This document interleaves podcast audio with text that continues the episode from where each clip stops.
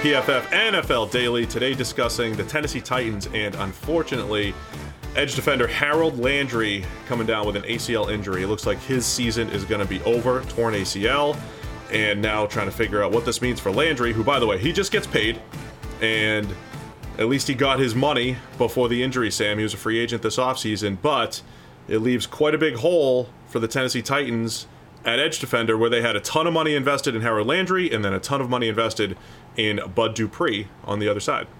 Yeah, I mean, obviously for Harold Landry personally, that's a, a, major blow. It's a major setback. But as you say, he got his money before it happened, so good for him. For the Titans, I mean, this couldn't have gone worse. Like, they have made a mess out of their edge rusher allocation of resources, I guess, over the last couple of years. They bring in Bud Dupree last year as a big money free agent. He does pretty much nothing last season. Harold Landry, the best thing he brought to the table was perpetual availability. Harold Landry, I guess, has been a little bit underwhelming as a pass rusher. We've got four seasons now. The man hasn't had a PFF pass rushing grade above 62.3, which is rank average for the last four years. But the last three years, he's got a hair under 3,000 snaps to his name. Like he has been on the field basically every single snap they need him to. He was rushing the passer 600 plus times last season, including the playoffs. Okay, it, it only spat out to kind of 64 pressures, a ton of which were cleanup and all those kinds of things. But now they don't have that. Now they've got Bud Dupree, who has been, you know, an injury concern himself, and even when he's been out there, is not productive, and a giant hole with a thousand snaps to fill from somewhere. And we're so late in the day. There aren't a ton of quality, you know, free agent available edge rushers on the market.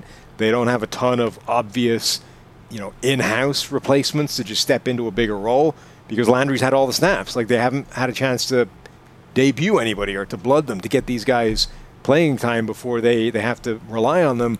Man, this is a rough spot for Tennessee. Yeah, so the, Landry, you mentioned our numbers. The the pass rushing grade isn't great, but he did have a ton of sacks last year, a lot of pressures because a, a lot of the opportunities, 13 and a half NFL uh, tracked sacks, uh, 16 by our number here at PFF. But again, it was on a high number of rushes, a lot of uh, late in the down type of plays. But I think the the value that Landry was bringing to the table, in addition to availability, I think you nailed that part of it, was his ability to drop into coverage. You know, he's done that over 100 times each of the last three years as well, and that's never the number one role for an edge defender, but some defenses rely on that more than others, and the Titans are one of those defenses. We saw what they did to Joe Burrow in the playoffs with the nine sacks that wasn't just purely getting up there and overpowering people at the line of scrimmage.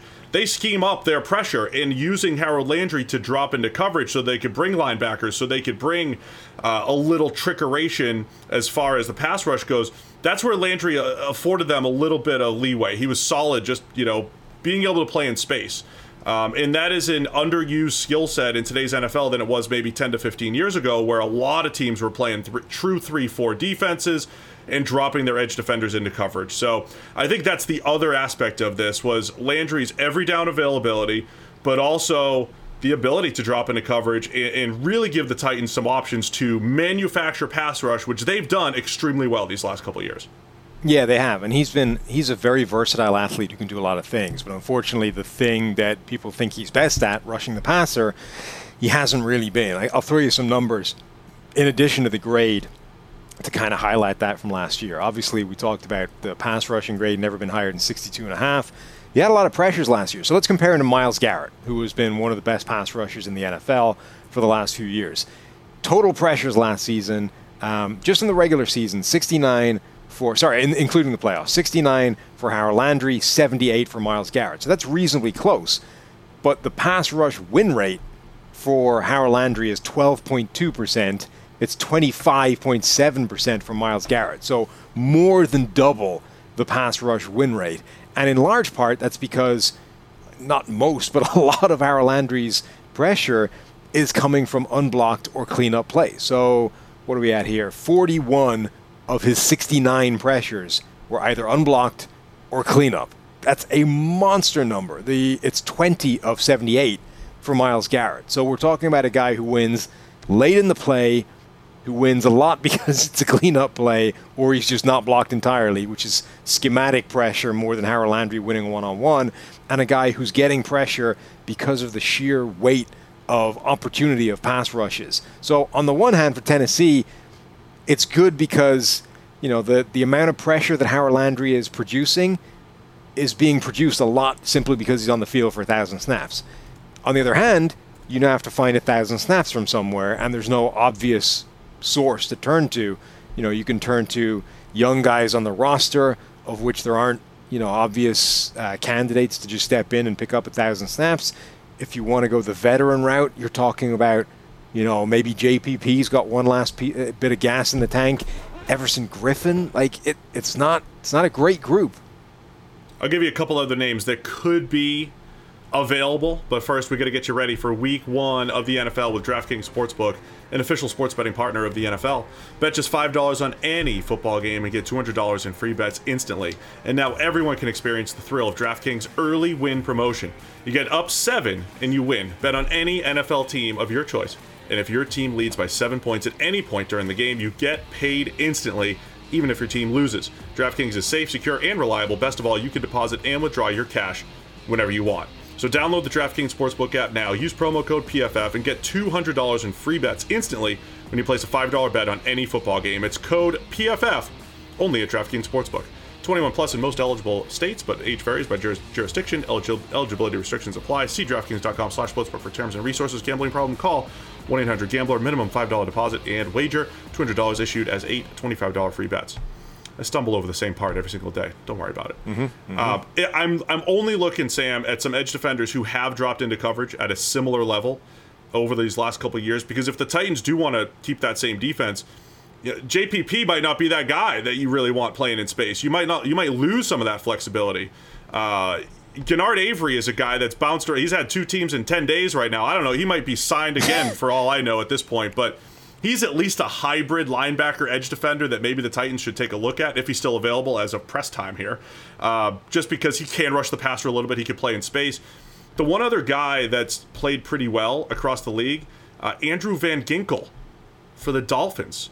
He's an edge defender in name, but he could drop into coverage a little bit. He's rushed the passer pretty well over the last couple of years. And the Dolphins have some depth now at edge defender with Melvin Ingram coming in. They re signed Emmanuel Ogbah.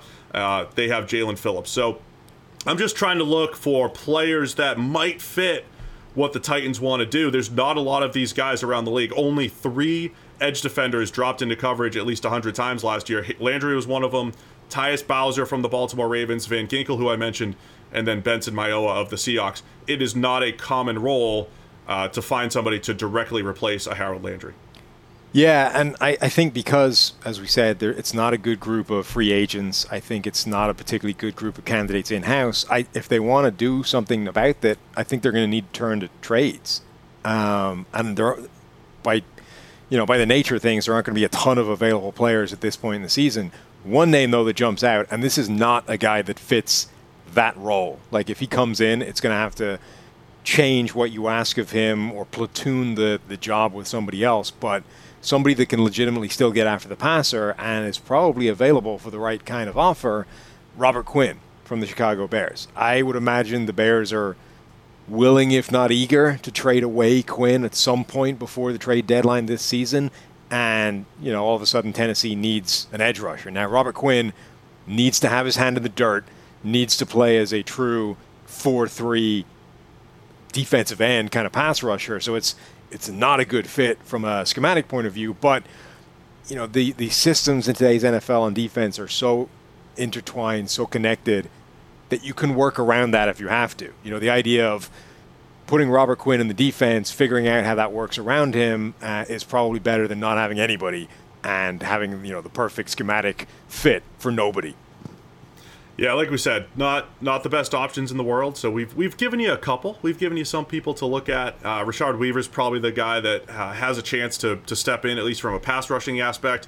At linebacker, Zach Cunningham is you know he plays in the middle. He's got some size and length, not to replace as an edge rusher, but maybe they do blitz a little bit more using their inside backers this season in Tennessee. And look, Bud Dupree didn't play much last year, but he does have experience dropping into coverage and doing some of the stuff, like I said, that the Titans like to do. So one more uh, team I would be calling would be Denver, who all of a sudden have quite a lot of young pass rushers that sort of showed well in preseason. And I don't know who you could potentially prize away from Denver with a trade, but I would essentially. My, my pitch as Tennessee would be to phone up the Broncos and say, hey, you have a lot of edge rushers. Which one would be available to us if we, you know, were willing to part with whatever and just see if you can get a deal done? It's a pivotal year for Bradley Chubb, and maybe, you know, I don't know that they have a replacement directly for him in Denver, but maybe as he heads into, you know, contract time here, maybe that's somebody you could pry away, like you said. So tough one for the Tennessee Titans. Harold Landry out for the season, torn ACL. PFF NFL Daily.